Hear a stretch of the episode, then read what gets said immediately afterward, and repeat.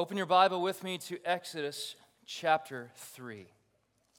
Exodus chapter 3. I was introduced to Jamie Kreitz at a wedding in the spring of 2004. She was a bridesmaid, and I was a groomsman, both in the same wedding party. Right away, I noticed her and stared awkward, awkwardly at her during the whole rehearsal and through the rehearsal dinner that followed. Uh, I'm sure I creeped her out a little bit. And then I asked the bride to be who this girl was and why she had never introduced us. She told me her name was Jamie Kreitz. What a wonderful name. So, uh, so there we were at a wedding with love buzzing through the air. It was a storybook scene, right?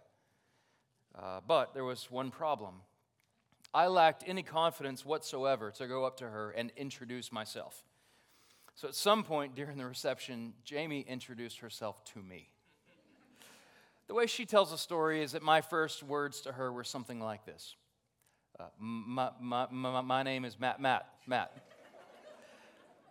I like to think I had a little more poise, but I'm, I'm sure she's right and, and I'm wrong. That's how marriage works. I was introduced to God as a young boy. My earliest memories include being taught who God is. My parents played a significant role in modeling for me the importance of faith and devotion to Scripture and prayer. I, I learned as a part of a local church that God was worthy of worship and His desire that we as His people would know Him and was taught of His heart, which burned for the praise of the nations. And then one evening in the spring of 1987, my dad sat me down and shared what God had done for me, who God was. He introduced me to the Lord in a, in a personal way, how I could be saved from the penalty of my sin by trusting in Christ. Jesus opened my eyes to believe. The Holy Spirit made my heart new by his fiery presence. God introduced himself to me, and my life was completely changed. He used the means of my parents who instructed me and a church that taught me, but God alone redeemed me. I am eternally thankful. When did God introduce himself to you? When did he introduce himself to you? Last week we arrived at one of the most memorable scenes in the whole of Scripture. Moses was in the wilderness, barefoot, talking to a burning bush. And at that holy place, in that holy moment, the holy God introduced himself to a trembling mortal man. Moses was welcomed into the burning presence of God. And God spoke. He spoke to Moses, saying, I am the God of Abraham, the God of Isaac, and the God of Jacob. And in that, he identified with his people. He was not embarrassed to be named among his people. We also found that God's will was not that Moses just sit in God's presence the rest of his days, but to go in God's presence to fulfill the good works that God had ordained in his life. We celebrated three years of God's faithfulness to us last week, remembering how we also have been welcomed into the presence of God been entrusted with the firm foundation of the Word of God, and sent into this community and in this world on the mission of God. So this morning, we, we're picking up right where we left off.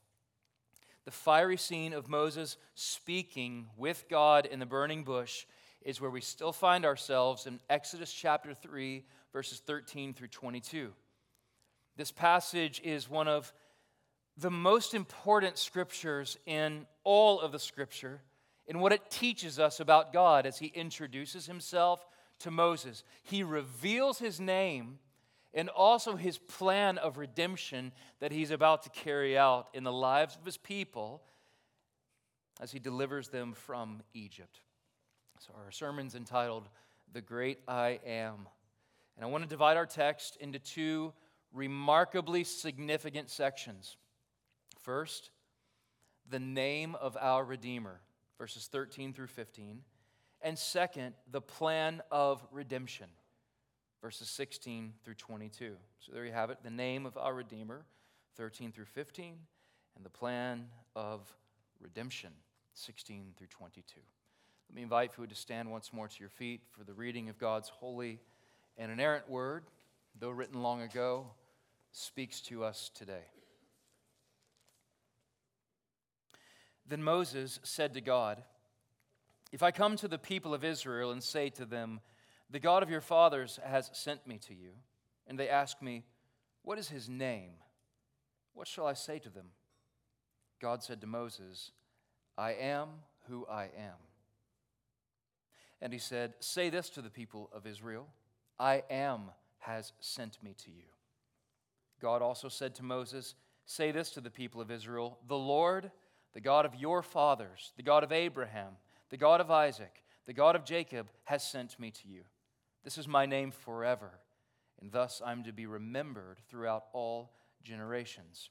Go and gather the elders of Israel together and say to them, The Lord, the God of your fathers, the God of Abraham, of Isaac, and of Jacob, has appeared to me, saying, I've observed you and what has been done to you in Egypt, and I promise that I will bring you up out of the affliction of Egypt to the land of the Canaanites, the Hittites, the Amorites, the Perizzites, the Hivites, and the Jebusites, a land flowing with milk and honey. And they will listen to your voice, and you and the elders of Israel shall go to the king of Egypt and say to him, The Lord, the God of the Hebrews, has met with us. And now please let us go a three days' journey into the wilderness that we may sacrifice to the Lord our God. But I know that the king of Egypt will not let you go unless compelled by a mighty hand. So I will stretch out my hand and strike Egypt with all the wonders that I will do in it. After that, he will let you go. And I will give this people favor in the sight of the Egyptians. And when you go, you shall not go empty, but each woman shall ask of her neighbor and any woman who lives in her house for silver and gold jewelry and for clothing. You shall put them on your sons and daughters so you shall plunder the Egyptians. The grass withers and the flower fades, but the word of our God stands forever. Amen. You hear the joy in this chapter? This is the news that we've been waiting for now for the last month. The revealing of God's name and how he intends to save his people. First, let's look at the name of our Redeemer in verses 13 through 15.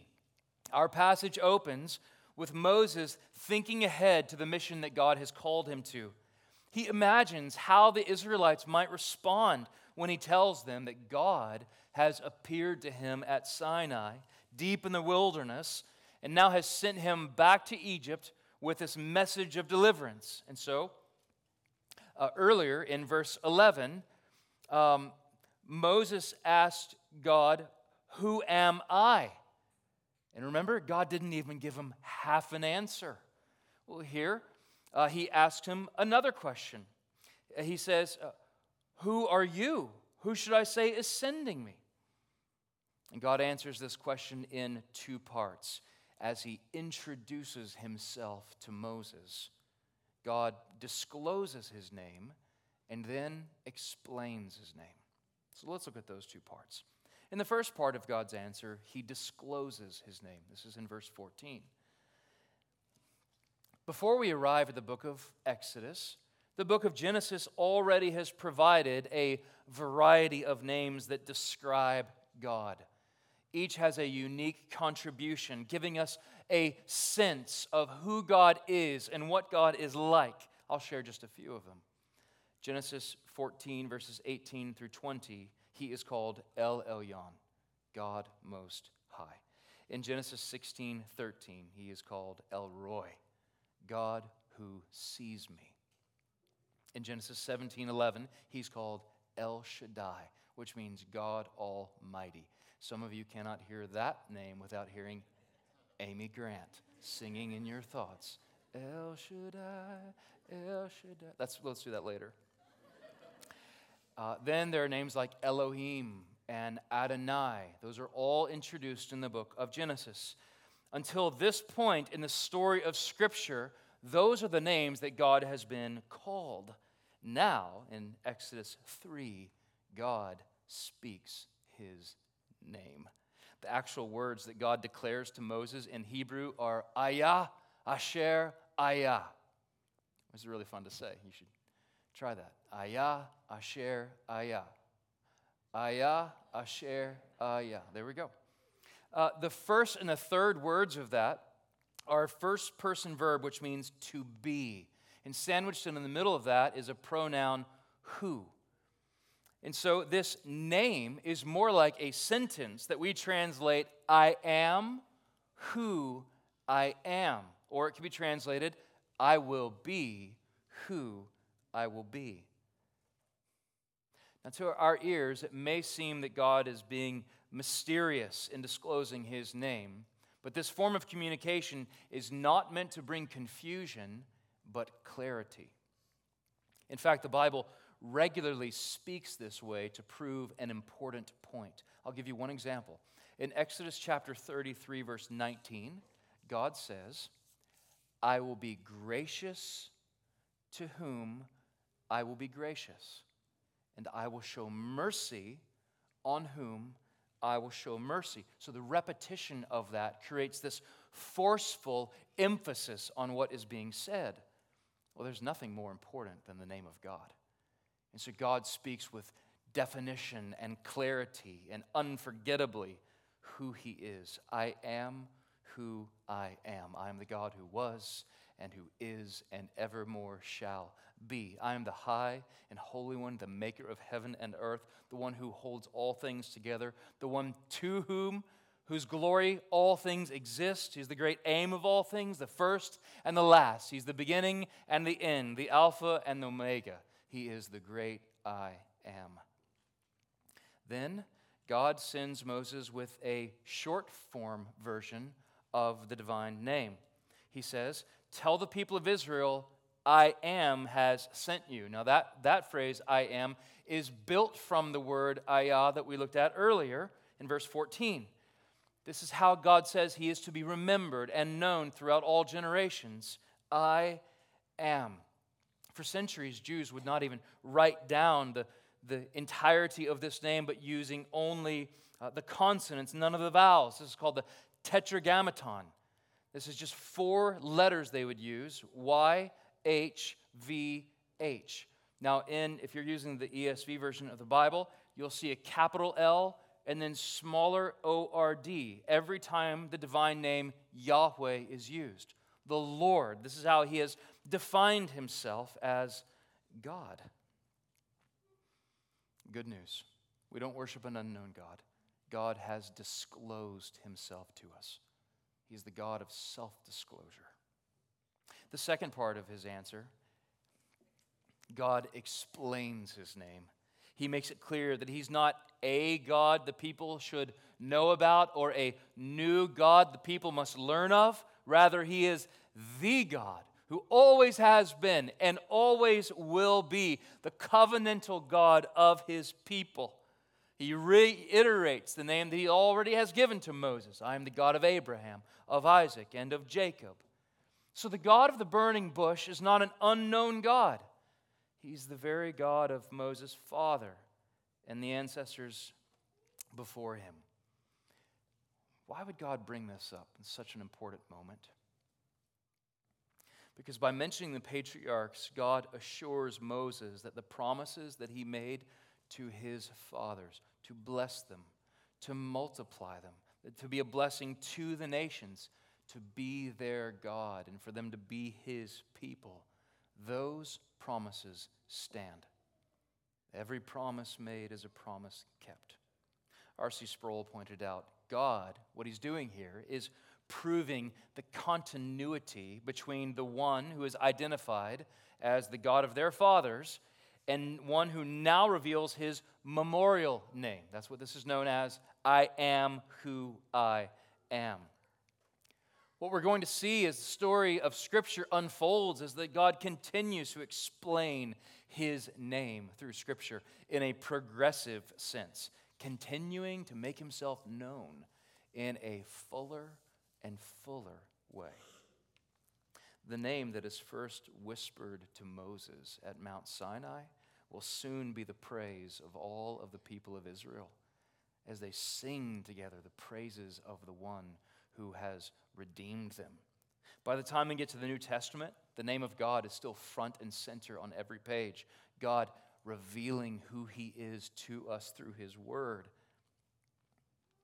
But there it's even more fully known in the name Jesus, the name that is above all names. The very name by which God revealed himself in this burning bush is used by the Son of God as he walked this earth.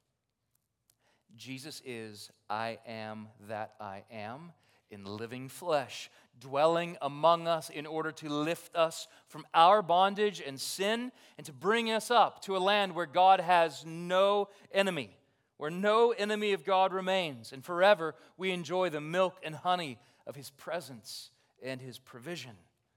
Over and over again in the Gospels, Jesus is shown to be God in the flesh. We see this every time Jesus takes the sacred name for himself. Every time he says, I am, he's identifying with the God of the burning bush, the one who has made himself known. The Gospel of John records seven different statements where Jesus proves this again and again and again. I am the bread of life. I am the light of the world. Before Abraham was, I am. I am the door. If anyone enters by me, he will be saved and go in and out and find pasture. I am the good shepherd. I am the resurrection and the life. John 14, 6. I am the way, the truth, and the life. No one comes to the Father except by me. And by the time we get to the Apostle Paul in the book of Philippians, chapter 2, verses 6 through 11, the great Christ hymn, it ends with this wonderful crescendo. Therefore, God has highly exalted him and bestowed on him the name that is above every name, so that at the name of Jesus, every knee should bow in heaven and on earth and under the earth, and every tongue confess that Jesus Christ is Lord to the glory of the Father. Jesus is the name to be worshiped and believed upon and proclaimed through the ages, which is why we sing, All hail the power of Jesus' name. Let angels prostrate fall. Bring forth the royal diadem, that's a crown of splendor, and crown him Lord of all. What does this mean for us? That we would be a people who honor the name of God who believe the name of God, who worship and adorn the name of God, and who proclaim the name of God. Yahweh is the name of God. Jesus is the name of our Redeemer. The second section of our passage highlights this plan of redemption, verses 16 through 22. One of my favorite things to do when I get a new book, which I hope is every couple of days, when Amazon brings those magical packages that I hope are always filled with books. You might have other things that show up at your house. That's a waste of your money. You should buy more books. well, um, one of my favorite things to do when I get a new book, now to the point, is to scan through the table of contents. The job of the table of contents is to communicate what the book is about. It clearly marks the path that the author is going to take. It forecasts to the reader what lies ahead. Well, verses 16 through 22 are like a table of contents that communicate what God is going to do in order to redeem his people. They clearly mark the path he's going to take. They forecast what his plan of redemption is in the unfolding chapters of Exodus 4 through 12. So, what we're going to spend the next, I don't know, eight months looking at, we'll now spend in the next eight minutes. I'm kidding, it won't take us eight months to get to chapter 12, but it's going to be a bit. There's no rush. This is our only book, you know, and we love it. These verses contain a promise, a plan, and a picture. That's the most Baptist alliteration you've ever heard in your life, but I think it's true. You could also use plunder for that last, that last um, sign there, but we'll go with a promise, a plan, and a picture. The promise of redemption is found in verses 16 and 17. Moses is instructed to gather the elders of Israel, to tell them of his encounter with God. And the first news he has to bring is that God has seen them.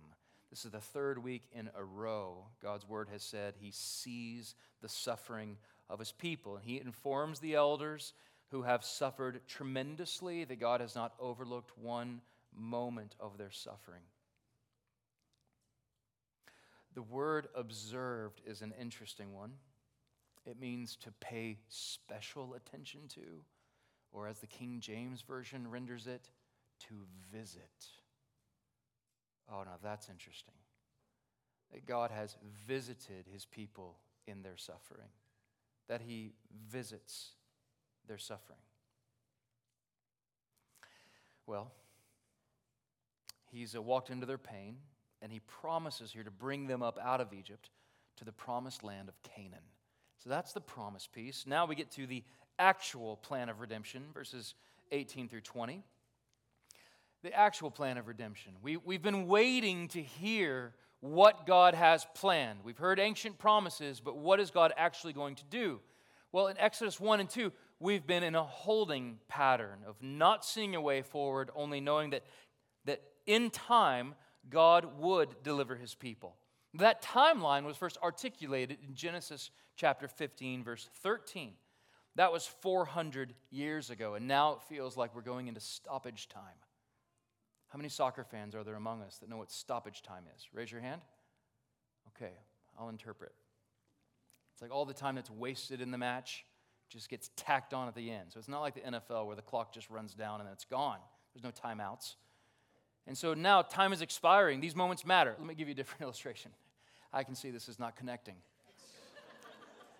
So now it's like the two minute warning. All right? You're down by six and you've got the ball on your own 12 okay? And Tom Brady is your quarterback. All right? I feel the same way. But here, a plan is finally made known just as time is running out. And after the people listen to Moses, he's going to go to the elders and ask Pharaoh that they might take this three day journey into the wilderness to worship Yahweh, the God of the Hebrews. What I, we're going to spend more time on that in a few weeks, but what I want you to know right now this is exactly what God wants. The, Moses and the elders to go to Pharaoh and the, ruler of, and the rulers of Egypt and tell them the name of God. Because God settles for nothing less than the praise of all people. He will be glorified them in saving, and He will be glorified in judging them. God will be glorified. And now the Egyptians know His name. But God already knows that Pharaoh won't let them go unless compelled by a mighty hand. So Yahweh himself will stretch out his hand. When the Old Testament uses that language, it means that God himself will act using his power. And who will he strike? Egypt, the very one that has been striking his people. How's he going to do that? Well, we don't know that in full yet, but there's these plagues coming in chapters 7 through 10. And at the end of those plagues, he will let you go. Remember, Moses asked for a sign last week? He said, One day I'll give you one. The children of Israel will gather right here at Mount Sinai again and worship me. But until then, God continues to drip promises to him, gives him something so precious, his very word. And this is not new news. God doesn't have a plan B. He's always working his plan. It's the very promise that God had made as he spoke through Joseph before he died. In Genesis chapter 50, verse 22, he says, Joseph said to his brothers, I'm about to die. And listen to the two words he uses, but God will visit you and bring you up out of this land to the land that he swore to Abraham, to Isaac, and Jacob. Those are the very two words that Moses just used. God will visit them and God will bring them up. This was always the plan. And these shadows that were cast long ago begin to be filled in with color and definition as God progressively makes known his will to his people. That's the plan. And then the final few verses of our text highlight a picture of redemption. There we learn that God is going to give the Israelites incredible favor in the sight of the Egyptians. And by the time this whole thing is over with, they're not going to leave empty, but filled. Their arms filled with Egyptian gold and silver and wearing Egyptian, fine Egyptian clothing. Ultimately, these Egyptian riches are what would be used to adorn the very tabernacle of God that would be built uh, just later in the book of Exodus. And this word plunder, what a great word. Plunder. Uh, notice this plundering that God had planned was not to be achieved at this time with brute force and strength, but Hebrew women would simply ask their Egyptian women neighbors, Can I have that? And the Egyptian ladies would be like, Sure, take it. They're so ready to get these Israelites out of their presence. They just want them to take everything and go away. And that's exactly what God does in them. These women will be filled with treasure. It's remarkable how we've seen women involved in this great book. In chapter 2, we saw uh, women featured again and again. There was Shiphrah and Puah uh, refusing to perform abortion. Instead, they would save the lives of these Hebrew boys the faith of Moses' mom in hiding him among the reeds, the attending work of his sister Miriam and going to the riverbank to make sure he was okay, the kindness of Pharaoh's daughter in rescuing him and adopting him as her own child. And now the women are the ones riding out of Egypt blinging with style. Isn't God creative? And then notice the involvement of children. Kids, listen up. Notice that this is not just for the adults, the kids are a part of this. This is God's plan from the beginning that our faith will be passed down from generation to generation. The sons and daughters are draped in bling as they leave Egypt too. Why? Because God's teaching his people about the riches of his redemption. They would never forget this they would tell their children the story of how God's deliverance was so great in their lives. And they would tell that generation, and they would tell that generation.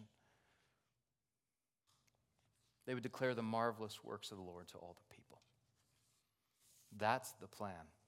That's what we will see unfold in chapters 4 through 12. But how can we talk about the plan of redemption without remembering how it was? That you and I have been redeemed. Now, this week, there was a group of us that attended a conference in Nashville called Sing, which is hosted by uh, some friends of mine, Keith and Kristyn Getty. And one of the highlights was having Bill Gaither come out on stage and lead us in the old revivalistic hymn, Because He Lives. How many of you grew up singing Because He Lives? Some of you far more than you ever wanted to sing it. We sang that a lot growing up. I want you to listen to how the first verse summarizes so beautifully what the New Testament teaches us about the redemption that you and I have been given in Christ. God sent his son. They called him Jesus. He came to love, heal, and forgive. he lived and died to buy my pardon. An empty grave is there to prove my Savior lives. And that's the wonderful summary of God's ultimate plan of redemption. Jesus Christ, the great Redeemer, humbled himself and taking on flesh, living a perfect, sinless life for us, common sinners, in order that we could boldly approach the perfect, holy God whose holiness is blazing like fire. If you have not trusted in Jesus as your Redeemer, we invite you to today. Moses was just out working one day when God's voice called to him from this burning bush. Perhaps you woke up this morning, it was just another day, but now you sense the voice of God calling to you through his word Come, come. And if you hear him calling your name, do not harden your heart, but humble it. Call upon Christ to forgive you and to come into your life. And for the rest of us, let us be faithful in remembering and rehearsing the great redemption that God has given us. As we continue to walk through the story of Exodus, seeing God's redemption in the life of, of His people, let us continue to send our thoughts to how great the work of redemption has been performed on our part. When did God first introduce Himself to you? Maybe it was when you were young. Maybe it's today. In Exodus 3 13 through 22, we are introduced to the great I am. We're not yet done with the scene of uh, Moses speaking with God in the burning bush, but we've seen a lot. Moses welcomed into his presence, hearing God's word, commissioned with a mission, and now he has the revelation of God's name and God's plan.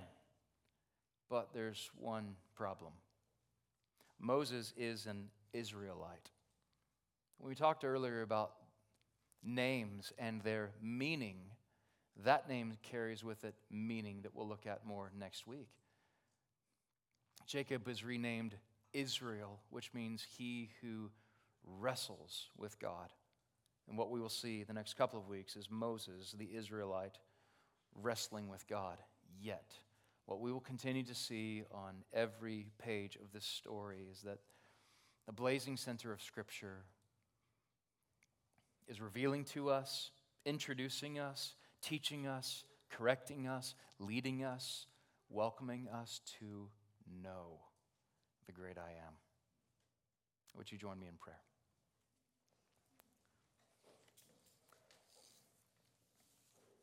Father, we thank you that you have made yourself known to us. From birth, our eyes were blind, our ears were deaf, our hearts were dead in sin. But because of the goodness of God demonstrated in the person and work of Christ, you've made yourself known to us and redeemed us. And we praise you. Let us live in response to who you are and to all that you have spoken. We pray in Christ's name.